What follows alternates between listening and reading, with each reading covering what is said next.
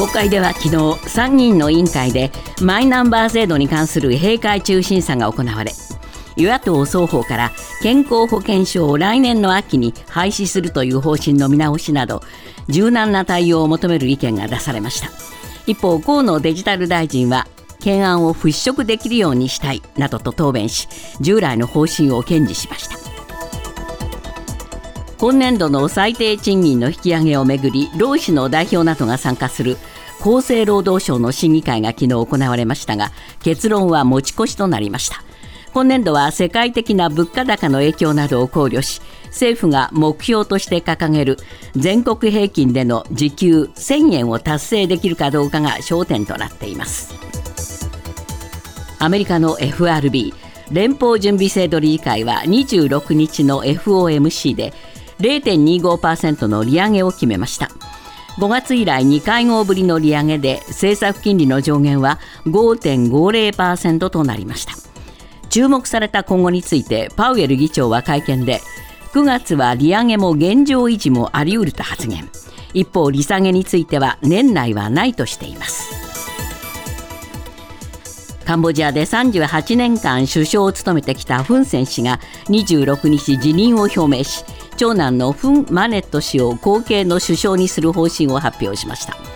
事実上の世襲となります。フン・セン氏は首相と同じ地位にある国王の最高顧問に就任するとしていて権力を維持したまま陰性を敷きたい考えとみられます。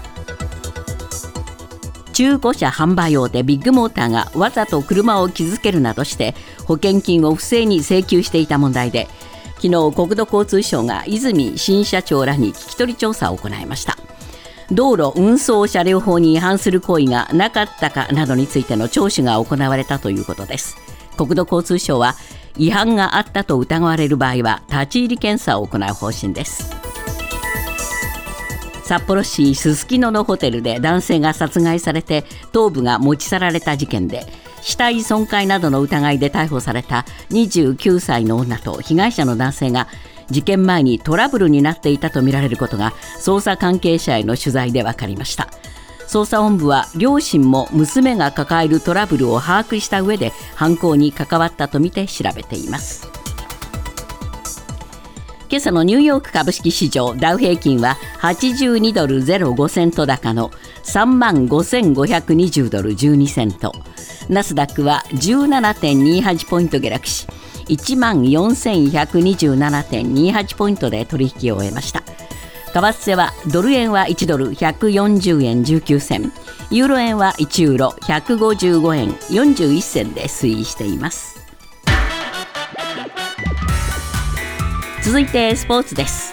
ニュージーランドで行われているサッカーの女子ワールドカップの1次リーグ。日本代表なでしこジャパンは26日コスタリカを2対0で下し2連勝で決勝トーナメントへの進出を決めました。日本相撲協会は昨日大相撲秋場所の番付編成会議と臨時の理事会を開き関脇豊昇龍の大関昇進を満場一致で正式決定しました。昇進伝達式に臨んだ豊昇龍は大関の名を汚さぬよう気迫一閃の精神で努力しますと向上を述べました。ニュースズームアップ。日産自動車は26日フランスのルノーとの資本関係の見直しについて最終的な契約を結んだと発表しました。今年度中にお互いの出資比率を15%に揃える内容で日産はルノー傘下の立場を脱することになりますニュースズームアップ。日産ルノー最終決着。今日のコメンテーター渋谷和弘さんです。困った時に助けてもらったルノーですけれども、はい、そうなんです、えーえー、そのルノーと日産の関係をどうするかというのはね、はい、懸案だったんですね。そういうことですね、そもそもは日産とルノーの資本関係の始まり、えー、1999年、まあ、本当に四半世紀近く前に遡ります、当時、日産はですね2兆円を超える有事負債を抱えまして、えー、もうあの経営破綻の危機に陥りました。で、ね、この時ルノーが6000億円を出資して、まあ、倒産の淵から救ってくれたという、こういう経緯があったんですね。すねただし、日産はルノーの傘下にそれで入りました。はいルノー傘下で構成を図ることになってですね、当時の花輪社長は解任されて、ルノーの副社長だったカルロス・ゴーン氏が CEO に就任したというそうこういう経緯でした。はいところがですね、近年は日産が売上高や販売台数でルノーを上回るというですね、こういう状況が続いていましてきたんですね。そういうことなんですね。ええ。で、日産ルノー連合というのはですね、日産が食べさせているんだという、こういうような意識を日産自動車側も、まあ、持ち始めていた。そんな中でですね、フランス政府の意向を受けたルノーが、ええ。日産に対して経営統合を迫ってきた。で、これで両者の関係がですね、非常に悪化したんですね。そうですねはいですので、日産にとってはルノーとの資本関係の見直しが、もうとにかく最重要課題だったんです。はいで特にですね、ルノーは日産株の43.4%を持っています。はいで日産はルノー株の15%を持っていて、ええルノーの方が、まあ、持っている株の比率は圧倒的に多いんですね。はいでこのため、フランスの法律による制限で、ええ日産が持つルノー株、まあ、15%持っているわけなんですが、これについて議決権がなかったんですね。はいですから、日産にとってはルノーに対して意見を言えなかったので、えー非常にまあ不平等だったわけですね。そういうことだったんですね、とにかくこれをどうにかしたかったということで、ええずっと話し合いが続いてきたという、こういう経緯だったんですね。はいはい今回どう決着しました？はい、お互い15%ずつ同じ出資比率にしてええ。対等の関係にするということです。はあはあ。ルノーは今、日産株43.4%持っていますけれども ええ、このうち28.4%をフランスの信託会社に一時的に移してええ、今後売却していきます。はい。ですので15%になるということですね。はい。で日産はすでにルノー株を15%持っているので、対等になるということで。これはしかし、ルノーにとっちゃ不利な話ですよね。そういうことなんですねえーどうしてこれ飲みましたか、はい、実はルノーに狙いがあります。はいこの EV のですね、新会社のアンペアというのをルノーは設立していて、え EV でとにかく存在感を発揮したいと、こう考えているんです。はいで、ただ、ルノー単独ではですね、EV の新会社アンペアで、世界の EV の戦えないです。はいこれについてアンペアに日産の出資を要請していたんです。はい。で、さらにですね、日産は EV 関連のたくさんの特許を持っているんですけれども、ええこれをアンペアが使ってもいいというですねこういう契約を結びたいということで、ずっと日産側に言っていたんですが、ええ日産社内ではですね、この EV の関連特許がアンペアを通じてええ、ルノーに流出してしまうんじゃないかということで、ええアンペアへの日産の出資について後ろ向きの意見もあって、ええ実は日産側でまとまらなかったんですね。はい。で今回ですね、日産社内でこのアンペアへの出資に反対していた人が、もうこれ、経営陣からいなくなりましたので、です結か局はもう内田社長がじゃあやろうということで、ええ。日産もこのアンペアに出資することになりました。はい。最大で6億ユーロ、ええ。930億円を出資して、人数は決まっていないんですが、取締役も派遣するという、こういうことを決めました。なるほど。だからもうとにかく一緒にやっていこうと、こうなったわけですね。これ、三菱自動車も噛んでましたよね。で三菱自動車もですね、ええ。アンペアへの出資を検討中だということで、はい。ルノーもこの出資得たかったんですね。日産を通じて三菱自動車もぜひということでですね、はいこれについても前向きな動きが出てきているという判断したということですね。はあはあで、まあ、ルノーのデメオ CEO は日産のこのアンペアの出資についてですね、ええこれで EV の競争で、スターティンググリッドの先頭に立てるとコメントしました。ええあのスターティンググリッドというのは F1 用語でスタート位置のことですね。そうですねその先頭に立てるんだ。良いスタートを切れそうだと、まあ、結構胸を張っているという、こういう感じですね。本当に、えーいいスタートになるんでしょうか？そうは甘くないというふうにはい、思います。えーまずですね、規模なんです。はい。日産、ルノー、三菱の3社連合でアンペア EV 新会社をスタートさせてもですね、ええ世界の他の EV のライバルに比べると規模はまだかなり小さいんですね。はいはいで EV 用の車両や電池などの技術開発にはとにかくガソリン車とは桁違いの資金が必要になります。はい。はい。ところが日産の純利益はトヨタの10分の1です。はい。で、研究開発費は5000億円ほどなんですけれども、ええトヨタの研究開発費は1兆円をはるかに超えます。1兆2000億とか、こういうレベルです。はいさらに EV に力を入れると言っているフォルクスワーゲンはですね、2兆円超えてるんです、研究開発費がですから、なかなか規模の面で、お金の面ではですね、ええまだ対等には戦えない状況であるというところですね。そうですか。まあ、とりあえず、うこれ、ルノーとの関係で言えば、日産は少し自由を手に入れたという、はい、そういうメリットはありましょうけどね。そうですね。お互い議決権を行使できるわけですから、独自の戦略は打ち出せる。そのメリットは得たということになりますね。今後はこの EV の戦いに臨むと、そういうこういうことになりますね。ねニュースズームアップロシアが黒海を通じたウクライナ産穀物の輸出協定への参加を停止したことをめぐりウクライナ側が別ルートドナウ川を使っての輸出を展開していることが分かりました。朝日新聞が報じています。ニュースズームアップ。穀物輸出をめぐるウクライナの作戦。えー、渋谷さん、はい、まあこれ、えー、どうでしょうね、えー、ウクライナがこの穀物を輸出するのが封じられてしまいましたから、はい、困ったんですね。そういうことですね、えー、これまではですねえー、ウクライナ南部のオデサ周辺の3つの港からの輸出、えー、これについては安全な回廊を設けて、えー、でロシアは攻撃しないとこういうことになっていました、はい、去年の7月にトルコの仲介でこの穀物の輸出協定が結ばれたんですね。ところが今月、ロシアが輸出協定からのまあ、離脱を表明しました、えー、でそれ以来ですねこの3つの港からの輸出は確認されていないんです、はい、ですので、まあ、これウクライナの穀物の流出が完全に途絶えてしまうんじゃないかという恐れが生じました。はい、でロシアはですね協定に復帰するにはロシアの銀行、国際的な金融決済ネットワークの SWIFT に再接続させなきゃいけないとこう言ってますけれども、はい、もう欧米はそれはできません、はい、ということなので、ウクライナとしては非常に困ったわけですね。そうですね、ロシアの要求を欧米が飲まないんですよね。飲まないですね、これ飲めないという、こういうことになりますよね。ところがですね、ウクライナの穀物業界団体が取材時に対して、我々は単独で輸出を継続できると今回表明したんです。はい、実はウクライナ侵攻後にですね、ロシアによる侵攻後にウクライナは独自の別のルートでの穀物輸出をずっと準備してきたと、こう言うんですね。で、その方法というのが、隣の国のルーマニアとの国境地帯を流れるドナウ川を使って輸出する。えーウクライナ国内で小型の船に穀物を乗せて、国境沿いを流れるドナン川を使って移動しまして、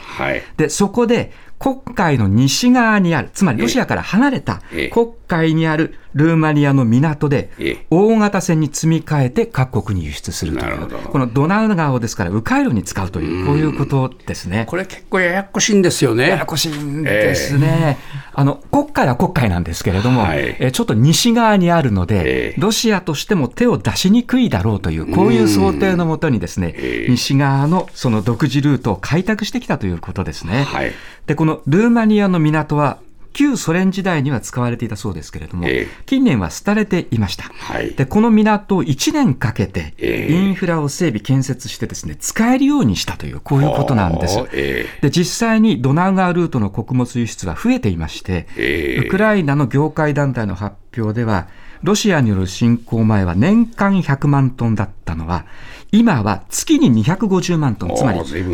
年間3000万トンで30倍になったと、こういうことなんですね。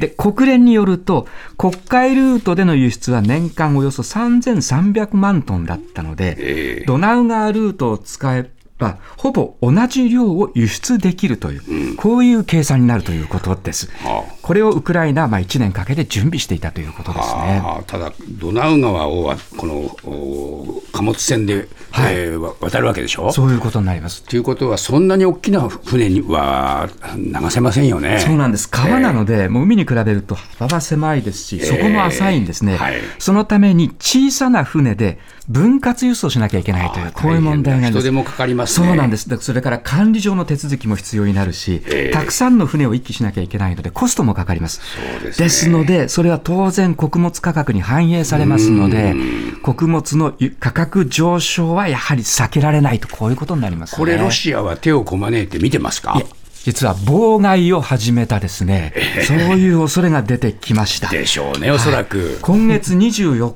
日なんです。ドナウ川沿いへの港へのですね、攻撃が確認されました。まあ、ですので、新ルートの妨害をどうも始めた懸念があるんですね。で、一部穀物庫が破壊されたというニュースも出てきていますので、もしかすると今後、ドナウ川ルートへの攻撃をしてくるかもしれないということです。はい、で、すでにですね、ルーマニアのヨハニス大統領が、ルーマニアに非常に近い場所でロシアによる攻撃があったとツイッターで非難していまして、はい、でルーマニアのメディアはですね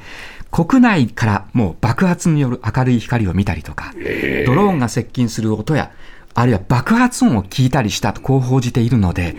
ルーマニアをこの新しい輸出ルートが巻き込むというですね、その恐れも出てきているということですね。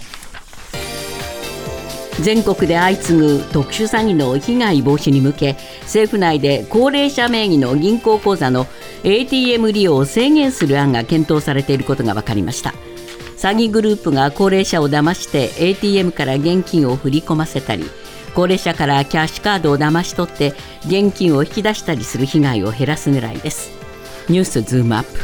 高齢者の ATM 利用制限のメリットデメリット。まあ確かに高齢者が騙されるっていうケースが絶えないんですね。そうなんですね。えー、2022年の被害額はですね、えー、全国で370億円で、前の年に比べて3割増えてるということですから、まあとにかく気をつけてくださいと言っててもですね、被害額は増えてるという状況があるわけですね。なんでこんなに騙されちゃうんだろうと思うんだけれども、やっぱり、い、ざとなると騙されてるんですよね。ですね。で、騙された人に話を聞きましたけど、とにかく手口がですね、巧妙で、もうとにかくいろんな手を使ってきますので、従来のこの手に騙されちゃいけませんよと言われても、全然違うところからですね、引っ掛けられちゃうという。まあ、本当に。一言じゃないんだ、これね。気をつけなきゃいけないんですけどそうなんですね。大抵は最後はこう、この ATM 使って振り込むっていう格好になりますよね。そういうことなんですね。えー、そこで ATM に規制をかけたらどうかという、はい、こういう意見が出てきたということですね。具体的にはですね、口座の名義人が65歳以上で、えー、取引が1年以上ない預金口座の ATM を使えないようにすると。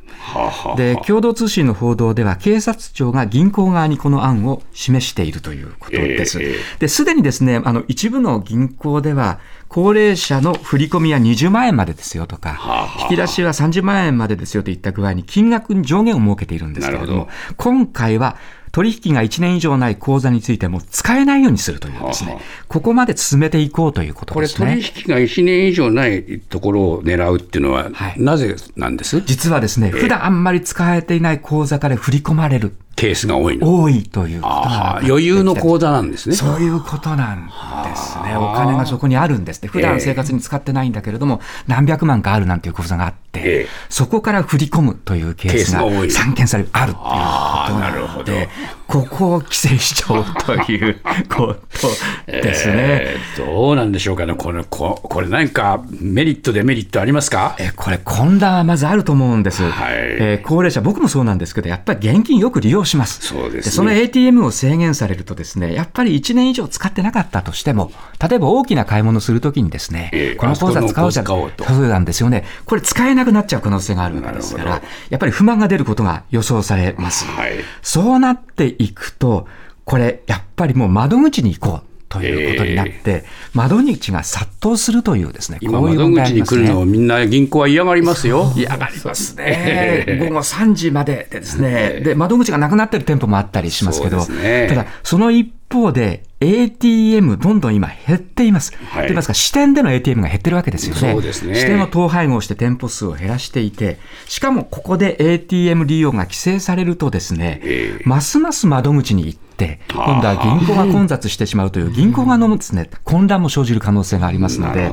なかなかこれ現場がですね、すぐに対応できるかというと、ちょっと難しい部分もやっぱりありますね。上限を、まあこれ制限するっていう方法もあるわけですけれども、はい。これはこれでまた不便もあるわけですよね。そうなんですよ。ね。え。ー、振り込みで20万しかできないのかっていうことにもなりますから、ね、まあ、いたし返しでね、この今回の発想は、賛否両論あるでしょうね。ですよね、えー、つまり ATM が自由に使えるというそのメリット、自由さ、便利さがあるので、そこがオレオレ詐欺などのつけ込むところになってるわけですから、そ、ね,、それをなんとかしようということで、この利便性をじゃあ少し下げようか、うん、ということになるかどうかというそうですね、窓口に行くことがね、そう億じゃなくなればいいけれども、うんはい、今、銀行が窓口来られるの困ってますからね、そうなんですね、店舗嫌がりますからね、そうなんですね、えー、どこ行きゃいいんだって話になります。本当ですね